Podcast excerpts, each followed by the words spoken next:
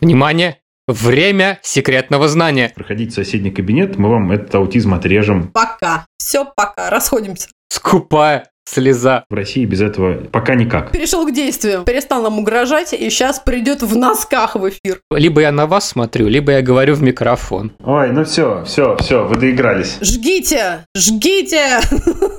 Меня это очень удивило и порадовало. И то, что вот такая штука торчит, это нормально тоже, да? Ага, хорошо.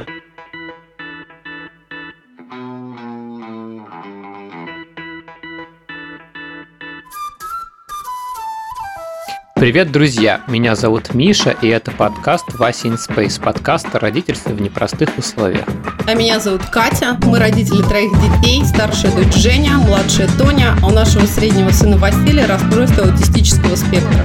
Где бы вы сейчас ни находились, на кухне или в машине, в поле коррекционного центра школы или больничного отделения, а может быть вы пытаетесь прийти в себя после полного забот дня и очередной дозы новостей, добро пожаловать и устраивайтесь поудобнее. И не забудьте наушники, не все темы, которые мы будем обсуждать, подходят для ушей ваших крошек. Вася is Space. Спасибо всем, кто в силу своих возможностей продолжает поддерживать нас на Patreon или Boost. В этом выпуске мы приветствуем Любовь, Олесю, Юлю, Гему, Екатерину и даже Евгению. А также мы передаем привет всем тем, кто продолжает поддерживать нас чаевыми и переводами на PayPal. Отдельный большой привет. Просто сейчас мы помашем все вместе. Олесе, мне кажется, нашему постоянному меценату и спонсору. Спасибо большое. Ваша поддержка очень важна для нас. Все ссылки вы можете найти в описании выпуска и в нашем Telegram и Instagram аккаунтах.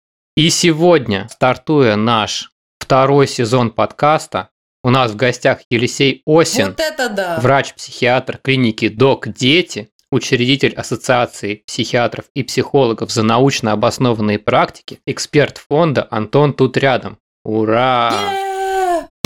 Это очень-очень круто начинать год вот с такого гостя. Мы очень рады, что наконец-то с вами, Елисей, встретили.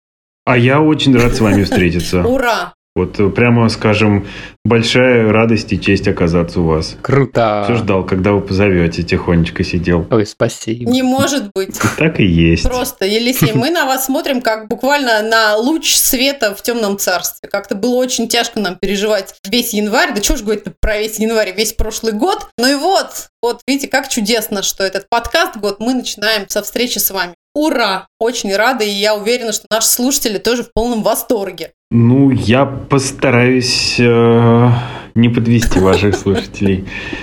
Вот. Окей. Елисей, обычно мы начинаем с того, что просим просто нашего гостя рассказать о себе немножко, но в вашем случае мы попросим рассказать, а кто же такой психиатр вообще, какова его роль в маршруте ребенка с расстройством аутистического спектра, и, может быть, вообще более широко просто детей с ментальными какими-то проблемами или нарушениями.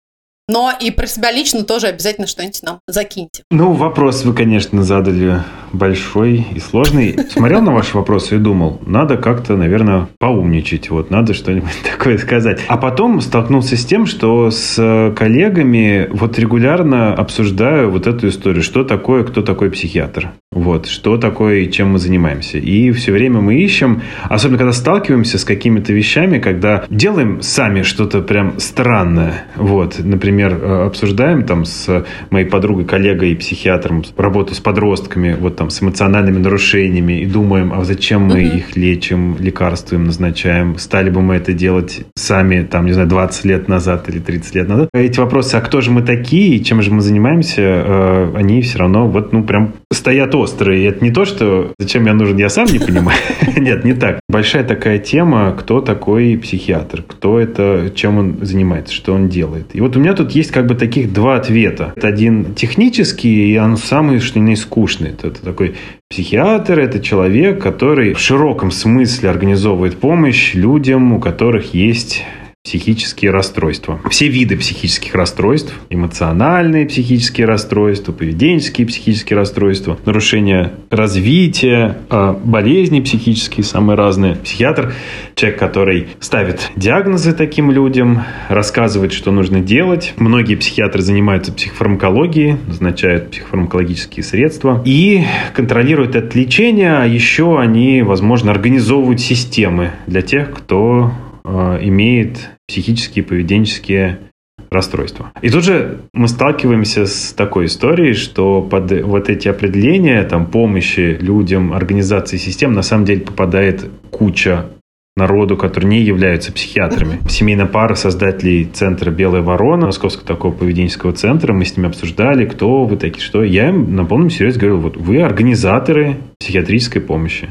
То есть вы не являетесь психиатрами, а вы на самом деле организаторы медицинской помощи. Фонд «Антон тут рядом», который управляется не психиатрами. И там в правлении нету, слава богу, ни одного психиатра. В общем, тоже занимается организацией помощи людям с психическими расстройствами. То есть так интересно это получается, что функции психиатров, они передаются, распространяются. Ну и в итоге, на мой взгляд, психиатр это все-таки, знаете, это такой как бы эксперт по диагнозу, по расстройству. То есть э, это человек, который может одно отличить от другого, который может сказать, вот это, например, нарушение развития называется расстройством развития речи языка, а это называется аутизм. То есть он такой как бы ага. отчасти такой немножко отстраненный наблюдатель вот этого, э, пытающийся внести порядок какой-то, хаос который возникает, когда люди сталкиваются с психическими нарушениями, пытается внести в него предсказуемость, ритм, порядок, объясняет его, что ли. Такой вот эксперт по не по людям, это важно, не по содержанию их душ,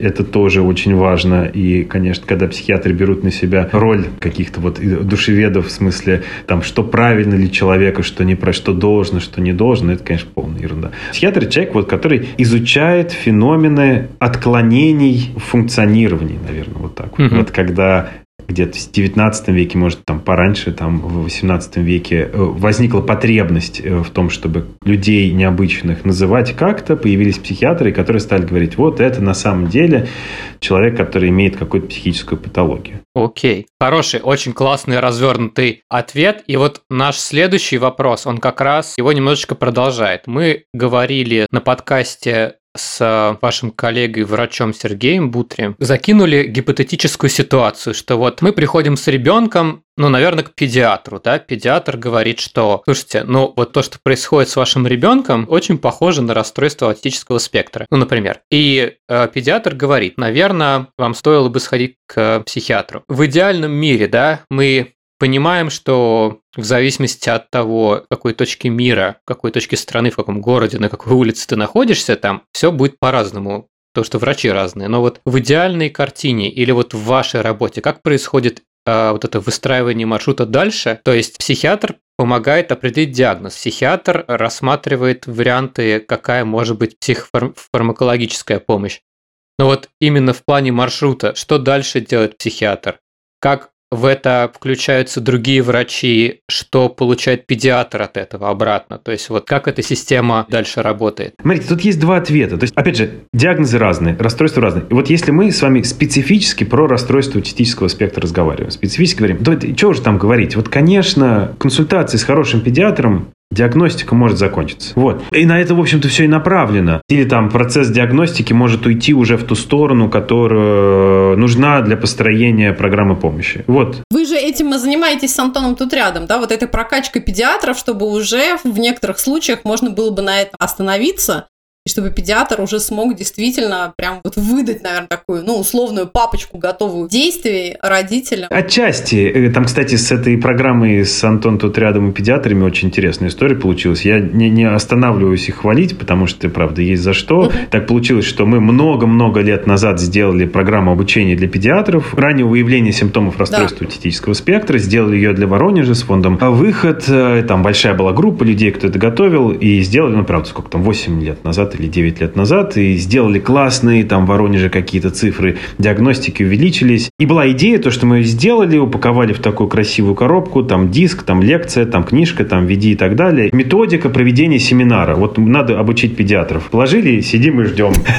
Два года назад э, фонд Антон рядом говорит, слушай, надо бы педиатров поучить. И пошло. А до этого почему-то это оказалось как-то совершенно не востребовано. И оно сейчас действительно в Питере это идет. Но там все-таки мы учим направлять психиатрам. Там все-таки э, есть э, идея, то, что они должны заподозрить, сказать о своих подозрениях родителям, то есть не пропустить вот эти вот ранние симптомы, не пропустить, иметь представление о том, что здесь есть нарушение, то, что в принципе существует, и направить к тем, кто разбирается. И мы говорим то, что вам даже учим, э, как направить к психиатру. В России без этого пока никак. Но, опять же, очень можно себе хорошо представить, я начитанный про то, как устроено в разных странах, но в реальности не знаю. Если я правильно понимаю, в Америке, например, совершенно не обязательно с психиатром сталкиваться для того, чтобы диагноз получить. Некоторые ребята вообще никогда его не видят, в принципе.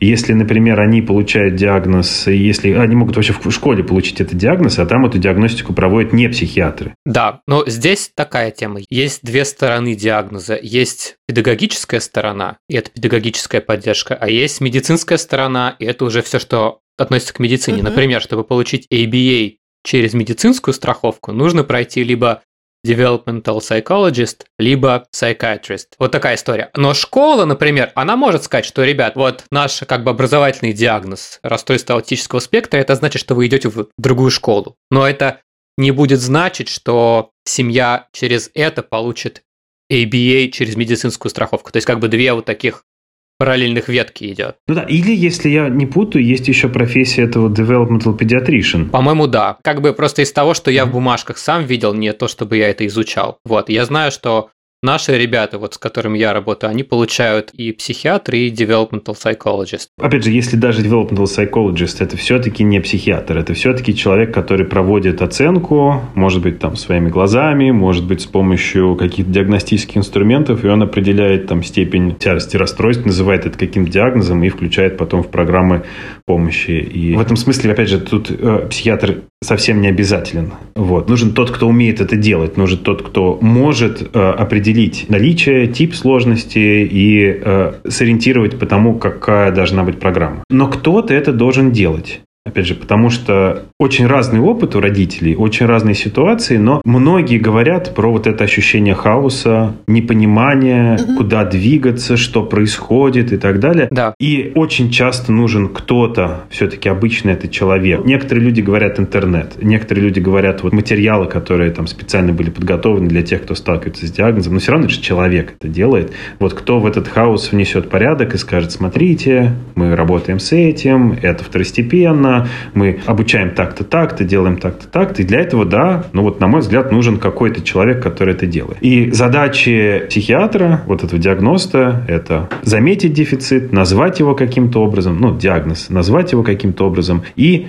сориентировать по тому, как ты должен поступать дальше куда ты должен дальше идти, как ты должен дальше с этим справляться. Понятно, что диагносты не занимаются терапией, особенно в области нарушения развития. Диагносты вносят предсказуемость вот в этот самый хаос. Угу я не знаю, как в других странах, но вот в России некоторые психиатры очень любят говорить, что раз психическая патология, раз расстройство психические, то это обязательно должен быть психиатр, но в действительности нет. Должен быть тот, кто умеет этим заниматься, тот, кто специально в этой области готовился. А если говорить в широком смысле, как бы концептуально, вот, то, конечно, важно сказать, что вообще вся эта идея искаженного развития, идея того, что есть люди, которых надо называть людьми с расстройствами. Соответственно, а если это расстройство, значит есть помощь, что это все-таки идея, которая пришла к нам от врачей, и там тот же доктор Каннер, это все-таки психиатр, и это именно врачи решили называть отклонение в развитии какой-то психической патологией, а не там, я не знаю, проклятием небес или чем-то еще. Это довольно интересный процесс. Окей. В общем, Получается, что это может быть педиатр или это может быть психиатр. Кто-то говорит, ну, похоже, что расстройство аутического спектра. А, я помню, в какой-то момент я заметил, что в нашей районной поликлинике в Москве там висел такой небольшой плакат, и меня это очень удивило и порадовало. Плакат «Как распознать расстройство аутического спектра». То есть кто-то сказал, что вот есть проблема, надо заниматься. Вот сейчас как происходит вот эта средняя статистическая помощь, на что похож сейчас маршрут для ребенка в России после того, как диагноз поставлен, что должно появиться в жизни этого ребенка, какие 3-4 действия должна совершить семья дальше после того, как поставлен диагноз. Но есть идеальная история, есть какая-то реальная история, там, когда вы спрашиваете, там, как выглядит маршрут в России, ну да, это как вот, какой должен быть roadmap такой вот среднестатистический, вот что надо было бы сделать? В общем, какие-то довольно банальные вещи. Постановка диагноза, она включает в себя какой-то необходимый минимум, в кавычках, медицинских действий. Ну, грубо говоря, там, оценить, нет ли нарушений слуха, оценить, нет ли каких-то дополнительных расстройств, которые часто встречаются. Понять, не является ли расстройство аутистического спектра частью чего-то большего, не сопровождается ли он чем-то. Чаще всего расстройство аутистического спектра как немножко такой отдельный феномен, да, там могут быть всякие дополнительные расстройства, но иногда, например, в рамках какого-нибудь наследственного нарушения обмена аминокислот или, ну, это редкие истории, но все равно можно видеть, там, например, при фенилкетонурии нелеченной гораздо чаще встречается расстройство аутистического спектра, чем если она лечится. Ну, то есть понятно, что иногда в рамках каких-то нарушений решений. И вот когда вот эти медицинские вопросы все решены, или пока не решаются, потому что там, скажем, генетические тесты, направленные на поиск э, причины, они занимают несколько месяцев. Пока не решаются, вторая вещь, которую надо сделать, это проинформировать родителей. В идеальном мире их надо, конечно, записать программы типа «Ранние пташки» или что-то подобное. Есть прям специальные, эм, такие мануализированные, по определенным правилам сделанные группы для родителей обучающие. Или даже там есть какие-то дистанционные программы, где учат 500 дней после диагноза или там называют 100 дней после диагноза. Вот. Надо проинформировать семью о том, что это происходит, как это устроено, и после этого, или, опять же, параллельно с этим, надо включать э, ребенка. В большинстве случаев, если диагноз поставлен рано, это значит, что у ребенка есть какие-то дефициты в развитии заметные, социальные, коммуникативные, поведенческие сложности, бытовые дефициты. Надо включать его в программу ранней помощи, и желательно, чтобы это было с помощью того, что называется поведенческая терапия, прикладной поведенческий анализ. Ничем это не отличается история от того, как это должно быть, там, не знаю, в Израиле, в Америке, в э, Германии, там, не знаю, в Ливане. Ну, примерно одни и те же вещи делают. И создавать какие-то условия образования образовательное в широком смысле этого слова, выбирать, где э, ребенок будет, если ему это нужно, посещать детский сад, и семье это, если нужно, и где он будет учиться в школе и так далее, и так далее. Шаги-то в этом смысле очень понятные, да?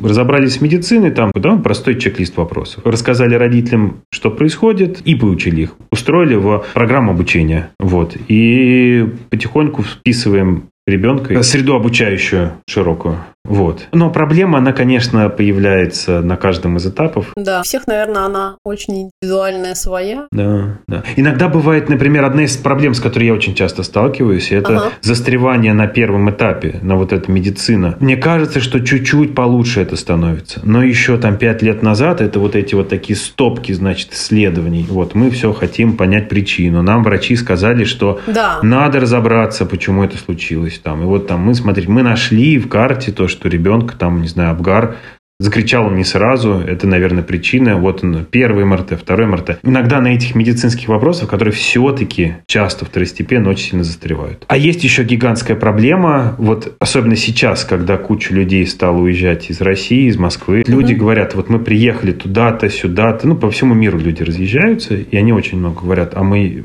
приезжаем, а тут, оказывается, нету куда пойти. Тут нету таких центров, которые мы были в Москве. В Москве их сравнительно много, но они все платные. Вот. И они далеко не всем доступны. То есть и мы упираемся в проблему доступности помощи. Я так понимаю, что она везде существует. Это проблема в той или иной степени. Что Америка, что Израиль, что Россия. Если у тебя есть деньги, это чуть легче решается. Вот. Если у тебя нет, это сложнее решается. И вот бывает, что все диагнозы поставлены, все, так сказать, родители обучены, все знают, а э, ближайшее окно на получение вот этой обучающей программы через два года например. Просто вспоминаю, когда мы с Василием тоже, да, пытались, какой-то у нас был период, чтобы вот для себя тоже вот это нести ясность, действительно понять, что же это за диагноз и прочее, прочее, что вот один из прекрасных педиатров, с которыми мы общались, она нам так сказала о том, что, слушайте, ну, ребят, ну, не надо ждать все время конкретного вот этой вот прямо сейчас постановки, то есть, безусловно, важно, но уже начинайте сейчас заниматься терапией, работой, поиском образовательных маршрутов и прочего, прочего, не дожидаясь, что на это, правда, может уйти очень много времени и сил на вот эту вот какую-то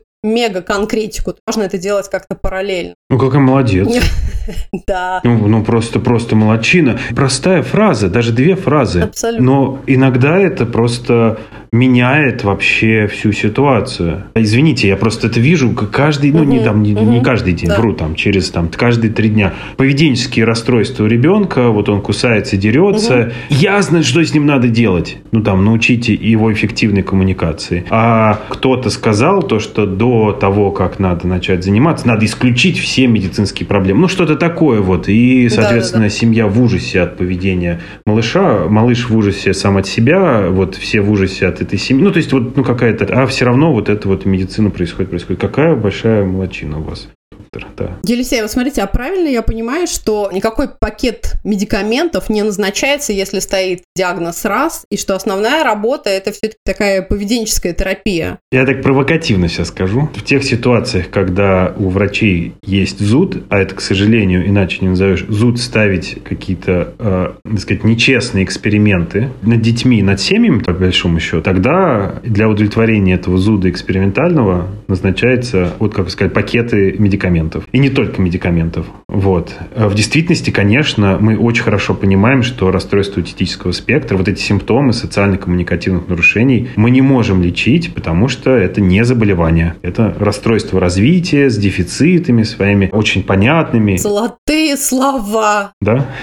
друзья. Это то, что, видимо, надо вырезать и вставлять в каждый наш выпуск, то или после, в середине. Хорошо.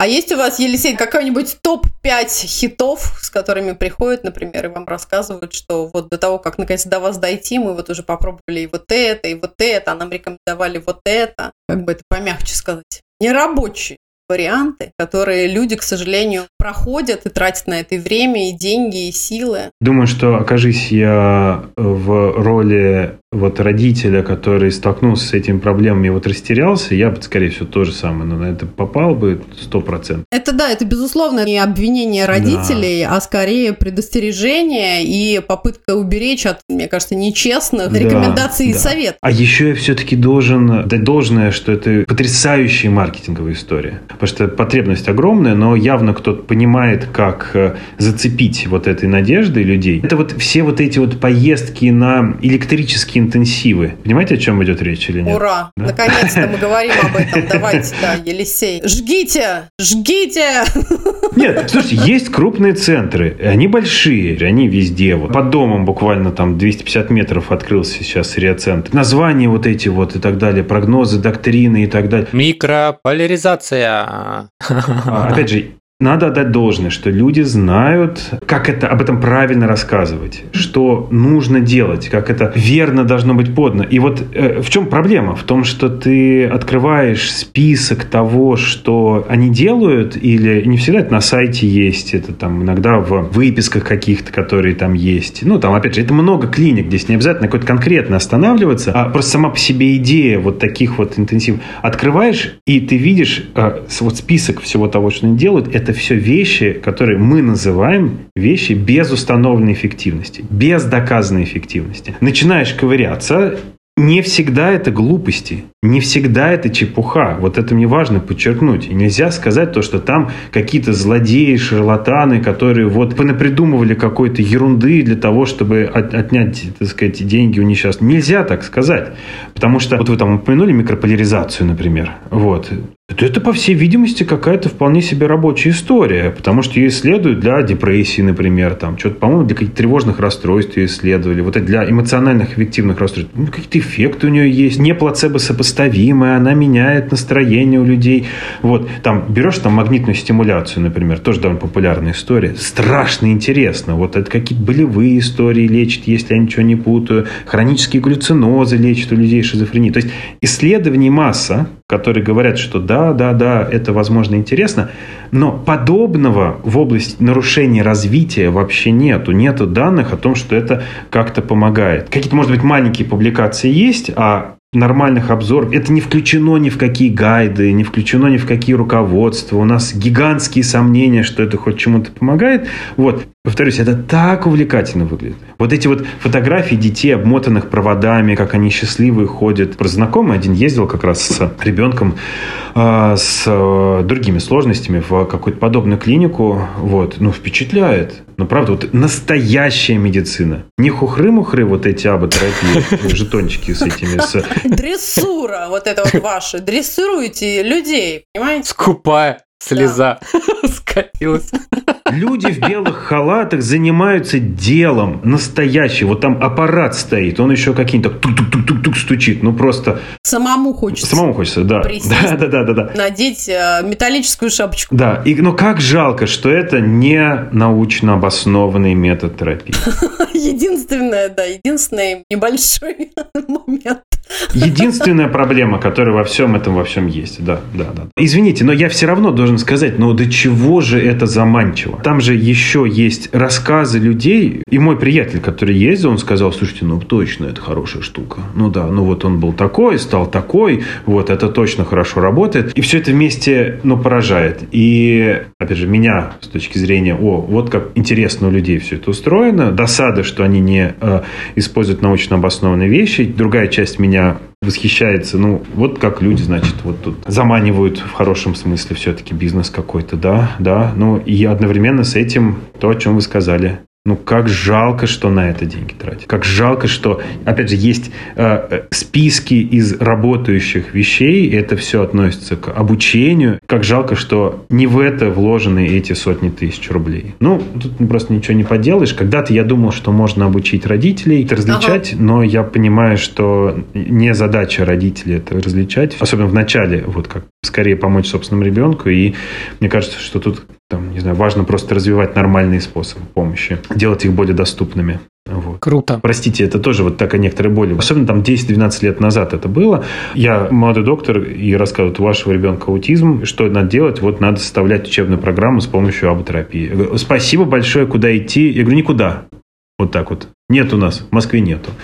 Вот. Мои друзья, которые это услышали однажды от меня, они просто сделали такой центр сами. А потом это все стало развиваться, и такие места стали появляться. Да, ну тут много можно рассказывать, правда. Вот, вот то, что спросили, самое крупное это вот эта вот история. У меня есть вот близкий вопрос тогда про всякие наотропные препараты. Ну, то есть, как будто есть такая, как школа, и здесь смешиваются сразу и помощь невролога, и помощь психиатра. И, ой, там, а у нашего пошла речь на Симаксе. Какова роль наотропных препаратов в помощи ребятам с расстройством аутистического спектра?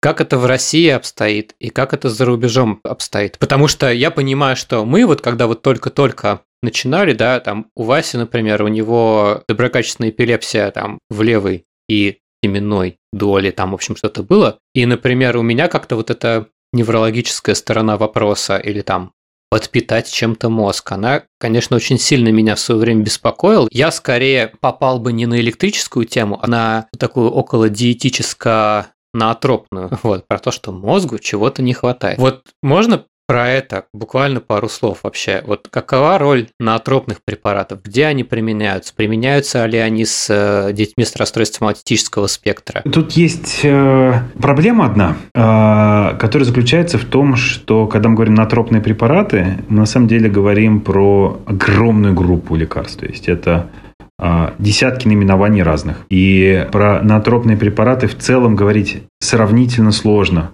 У них есть общие черты, сейчас я скажу про это.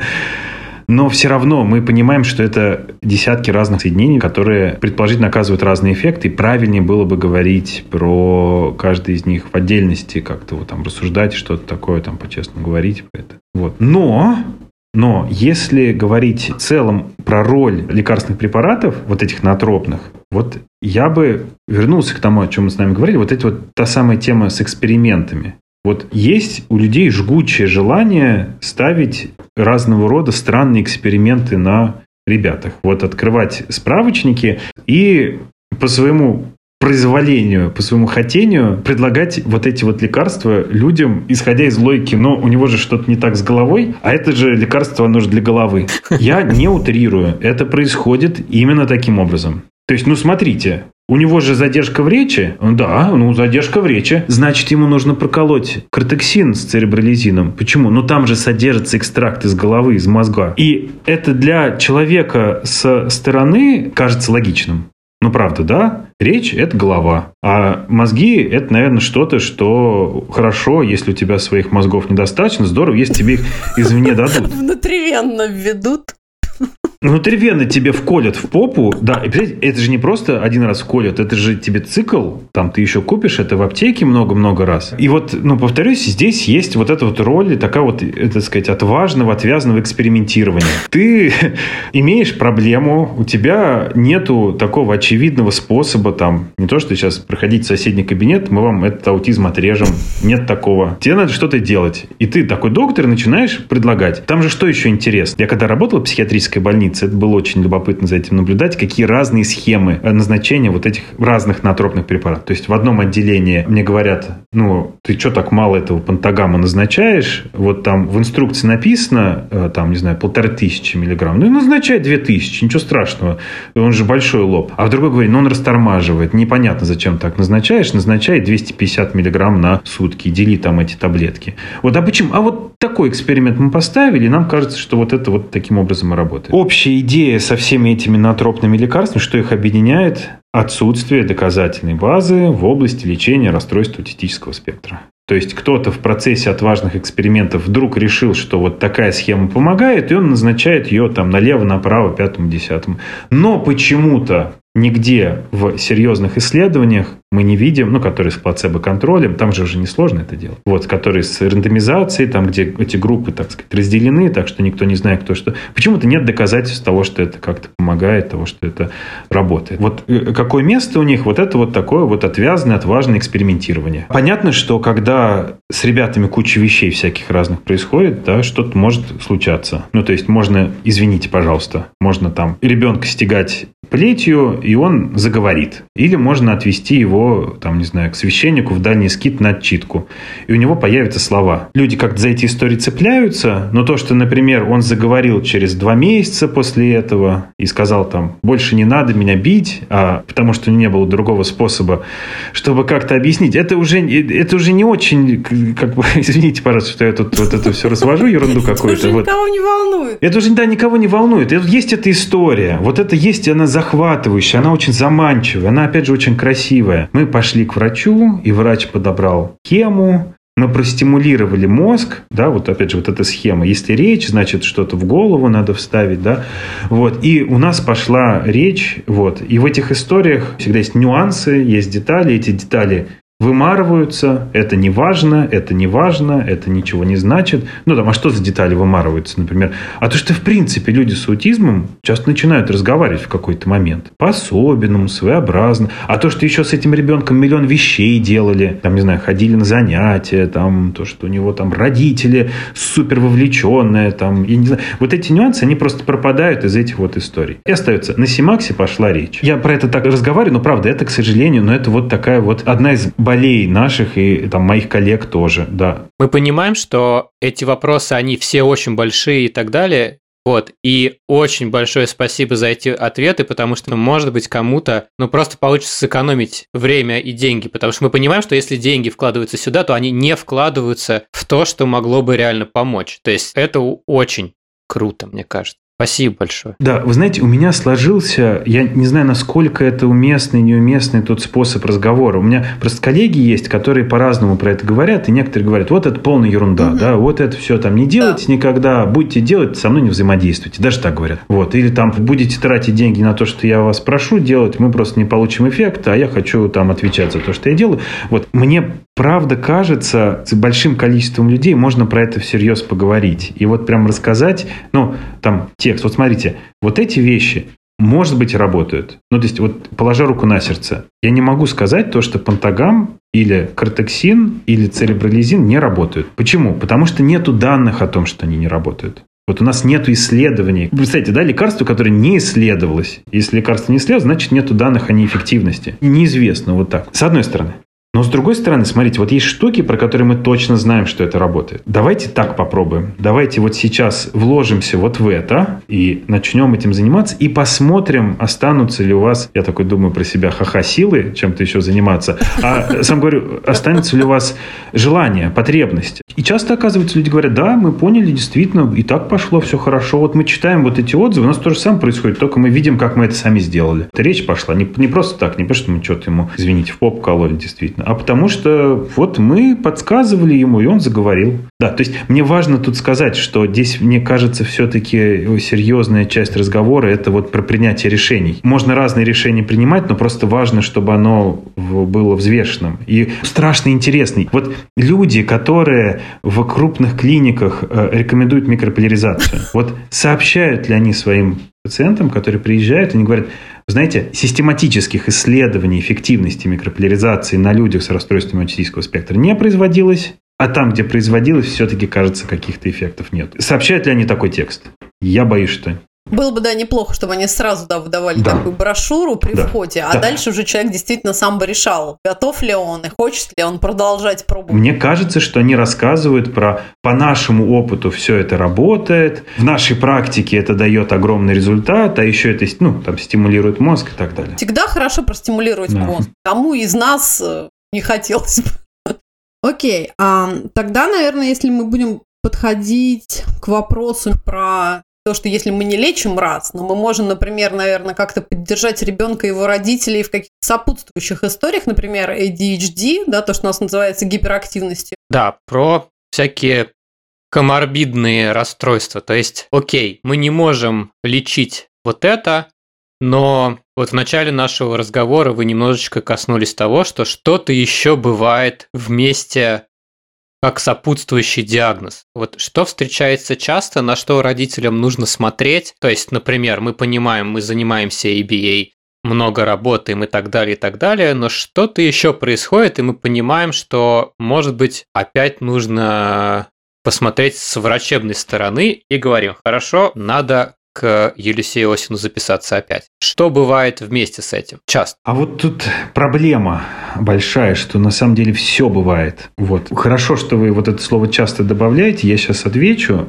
но у меня есть такая присказка, э, которую я говорю, э, и я иногда говорю для того, чтобы заинтересовать молодых врачей в том, чтобы они занимались нарушениями развития расстройствами аутистического спектра, чтобы они в этом специализировались. Если ты понимаешь, как работает обучение, как работает поведенческая терапия, если ты понимаешь, что может влиять на развитие, как это может влиять на семью, если ты понимаешь, какие еще сопутствующие нарушения могут у ребят быть, вот, и как эти сопутствующие нарушения лечить, то ты знаешь всю психиатрию. Вот, на полном серьезе. Вот так получается, что если ты э, той части человеческого разнообразия, где у тебя формируется симптоматика аутизма, то вероятность, что у тебя что-то еще будет гораздо выше. Ну вот, вы столкнулись с эпилепсией, например, ну, вы знаете то, что она в десятки раз чаще встречается у людей с расстройством аутистического спектра, чем у кого бы ни было еще. Вот. Что самое частое? Самое частое – это другие нарушения развития. То есть, если у тебя есть аутизм, вероятность того, что у тебя интеллектуальное нарушение, она сильно выше, по-моему, раз 10 или 15 выше, чем если у тебя аутизма нет. Это тот самый СДВГ, а, вероятность там, по-моему, в 10 или 15 раз увеличивается наличие симптомов СДВГ. Это поведенческие расстройства. Тоже, если ты разбираешься в аутизме, значит, ты точно разбираешься в том, как формируется человеческое поведение и знаешь, что такое поведенческие расстройства. И для тебя поведенческие расстройства, там, скажем, оппозиционного какого-нибудь ребенка или поведенческие расстройства какого-нибудь оппозиционного подростка, они будут как орешки щелкать. Если ты по-настоящему понимаешь, почему Э, ребята с расстройством аутистического спектра себя плохо ведут, ты будешь понимать и закономерности этих подростков.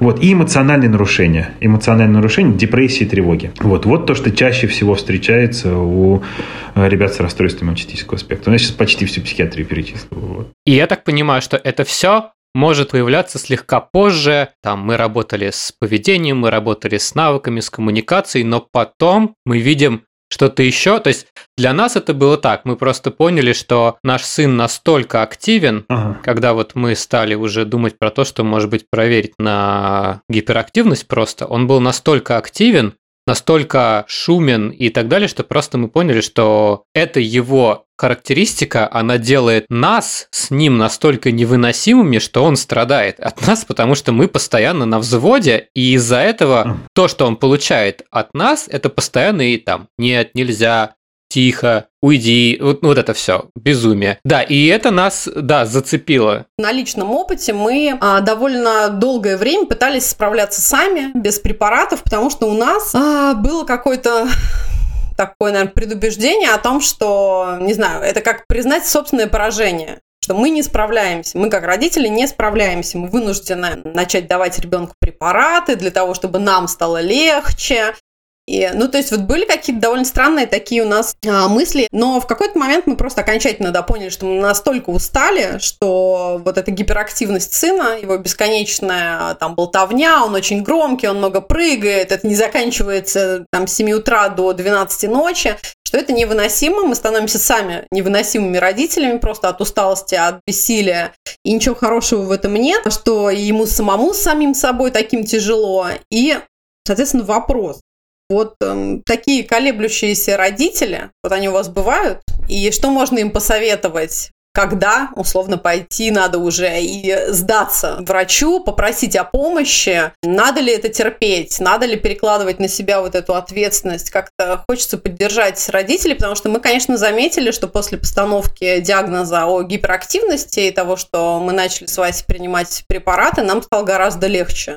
Это ну, действительно качественно поменяло жизнь во а вот интересно, я сейчас вот задам уточняющий вопрос и потом просто от этого свой ответ построю. А э, диагноз э, Васе расстройства аутистического спектра когда поставили? Это было в России. Ему было порядка пяти лет, то есть мы уже поняли, что надо работать как с ребенком с раз, но именно какой-то формальный вот этот кусок мы стали искать позже, потому что стоит он у тебя не стоит, угу. погода не делает. Ну, конкретно в России. Да. Понял. Да, но где-то с двух вы начали действовать так, как будто вот у него есть расстройство аутистического да. спектра, да, ну и у него есть, да. А когда поняли, что симптоматика СДВГ не контролируемая? Ну вот уже когда мы переехали в США, похоже, что вот именно количество вот прыжков как-то многовато. А это сколько было, Вася? 7 или 8, да. Я почему это спросил? Это просто как раз для нас, для врачей, это представляет отдельную большую тему. И вот опять же, э, у нас есть курсы, мы в нашей ассоциации ведем с,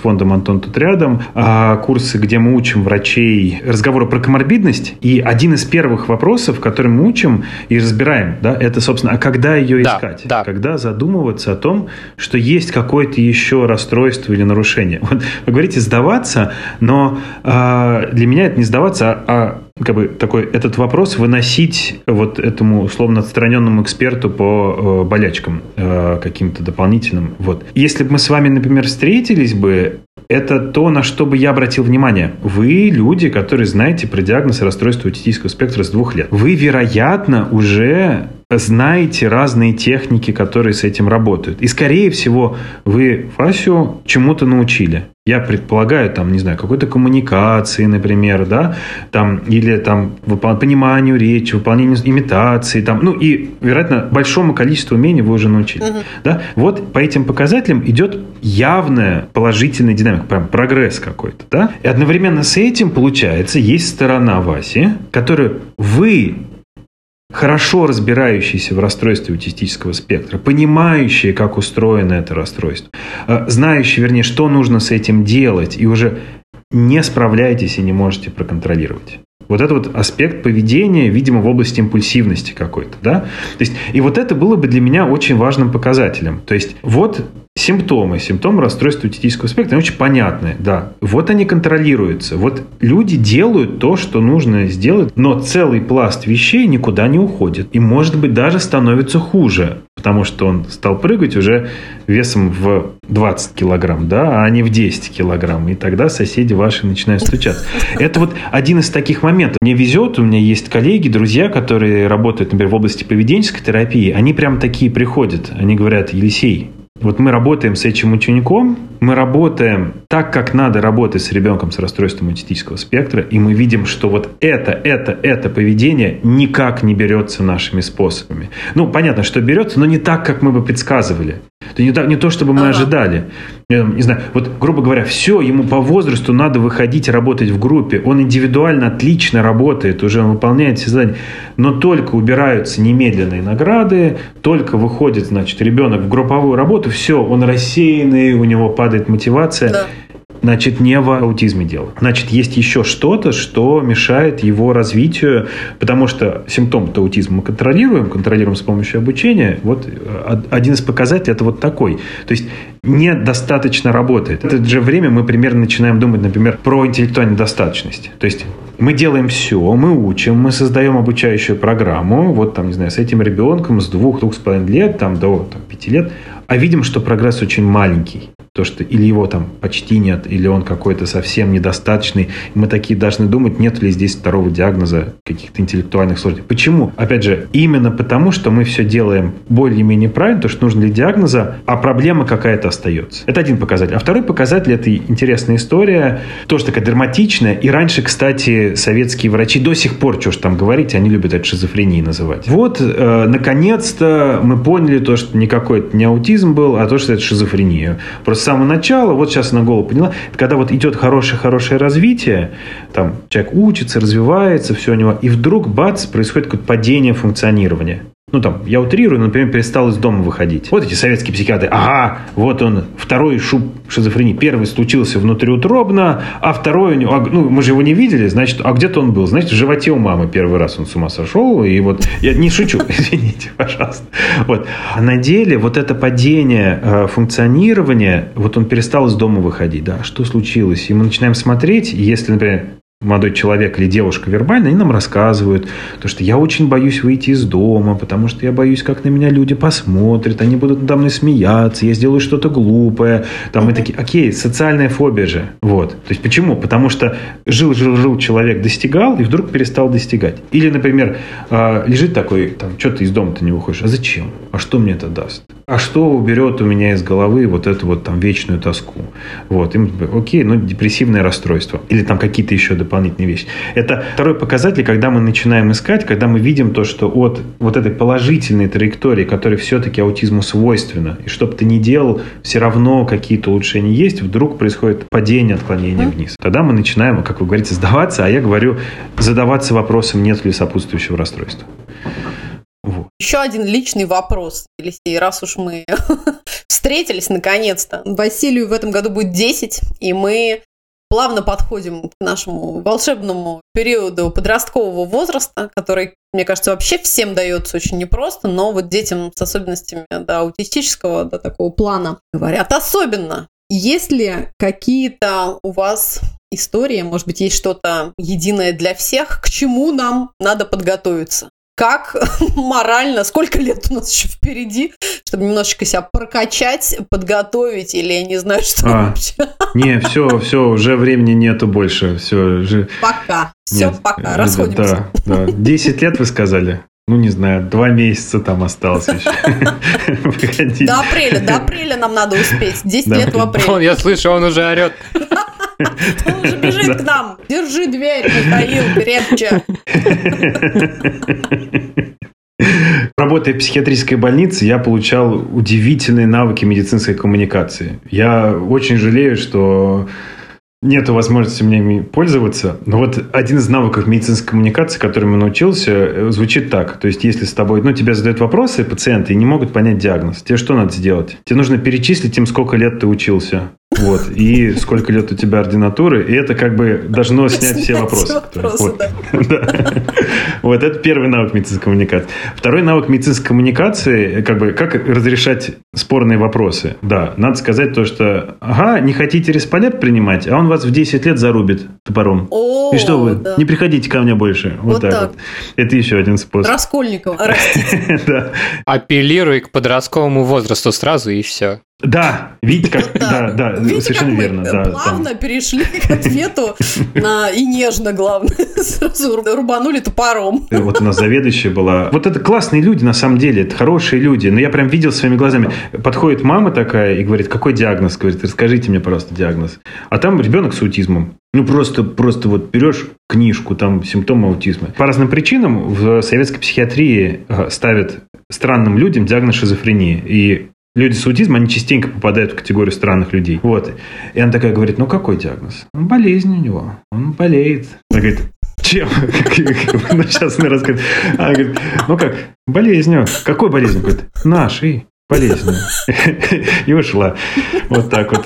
Так что это медицинская коммуникация уровня бог, да. Это великолепно. Мне кажется, это сейчас мы посмотрели какой-то кадр фильма Киры Мурата. Да! Да, Ренат Литвинова могла бы Да, сыграть. да, да, да, да.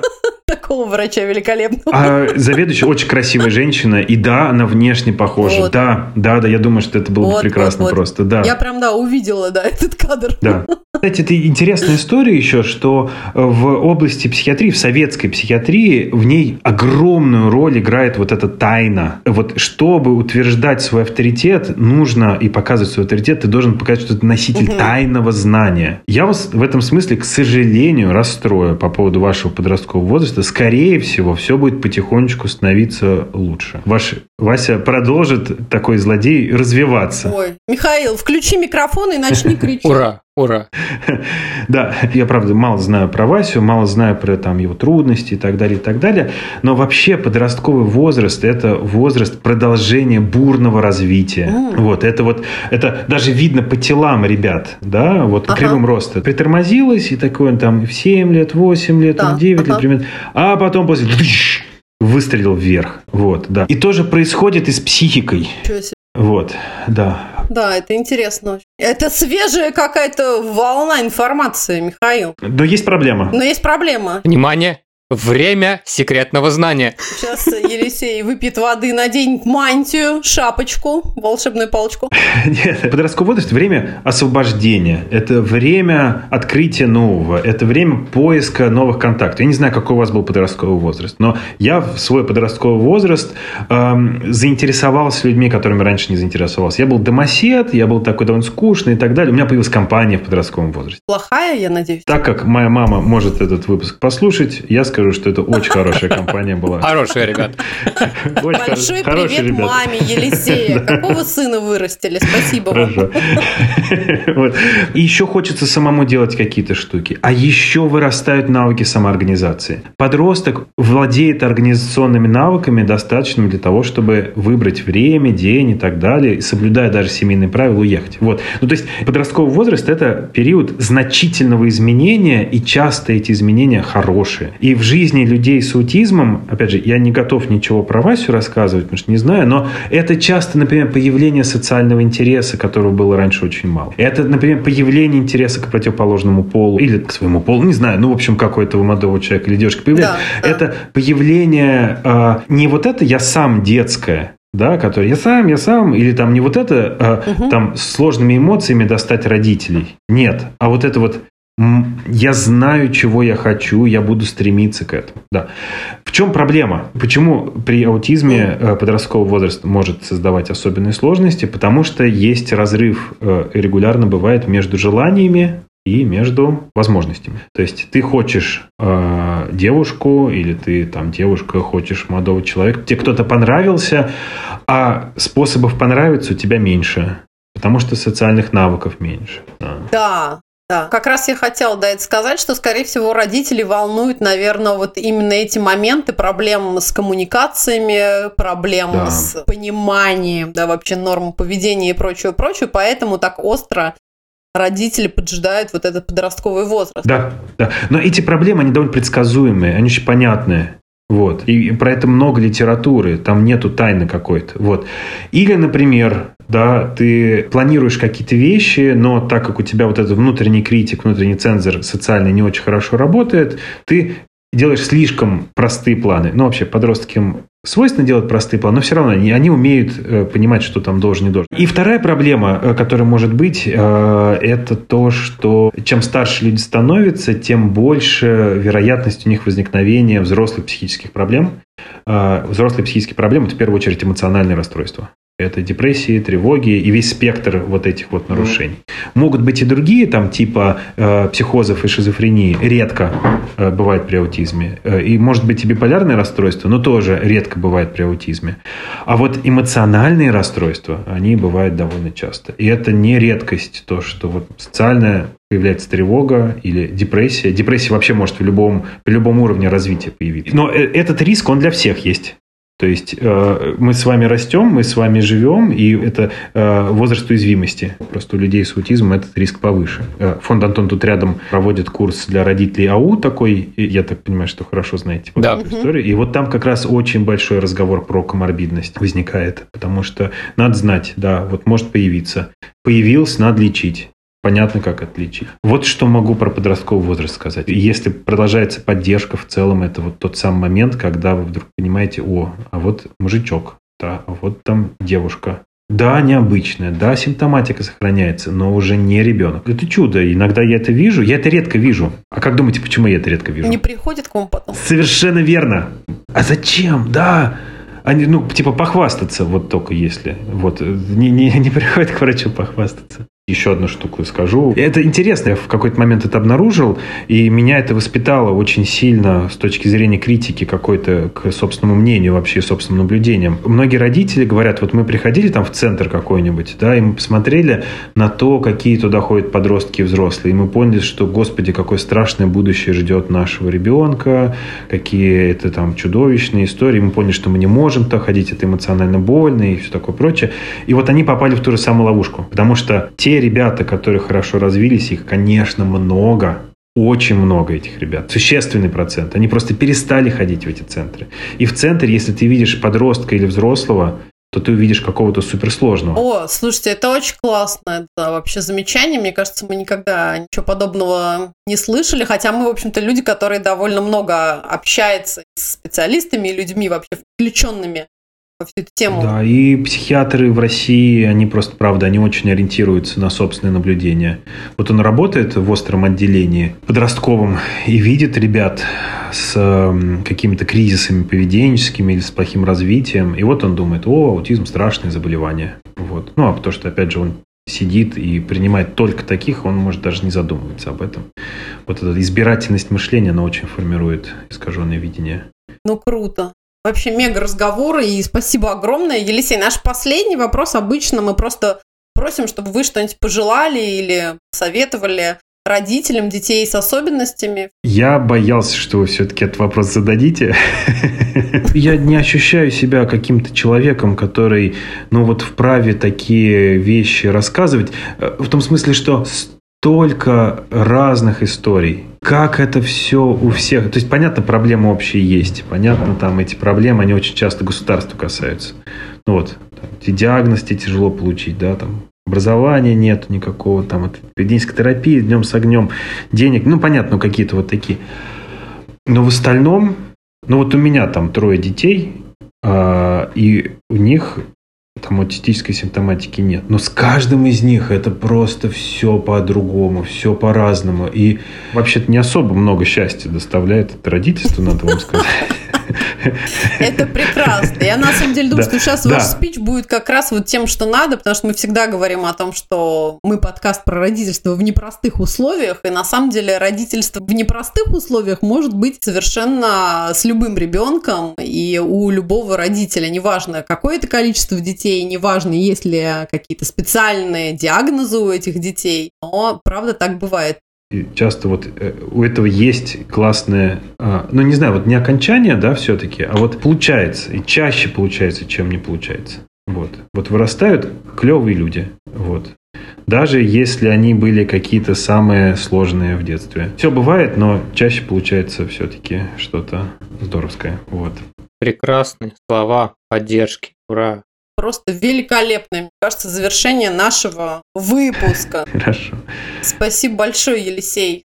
Спасибо вам. Я надеюсь, что это будет как бы первый, но выпуск с продолжениями мы обязательно придумаем еще тем, потому что явно есть о чем еще говорить, явно есть чем поддержать родителей и самих себя. Опять же, я вот тот, кто учит молодых психиатров, я еще хочу сказать, что это все-таки страшно интересная история. Это, ну, буквально какая-то темная материя Вселенной, и находить в ней порядок, закономерности и так далее, это очень-очень интересно бывает.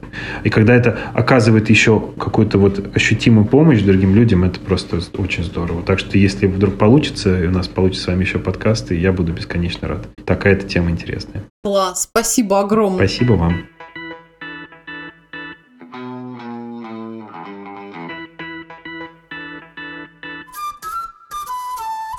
Окей, друзья, спасибо за то, что были с нами. Не забудьте подписаться на наш подкаст, поставить звездочку и оставить комментарий на вашей подкаст-платформе. Это важно и помогает нашему проекту расти. Мы будем выходить раз в две недели. Спасибо всем, кто продолжает поддерживать нас на Patreon. Для наших друзей в России у нас есть аккаунт на Бусте и ссылка на разовые чаевые. Ваша поддержка очень важна для нас.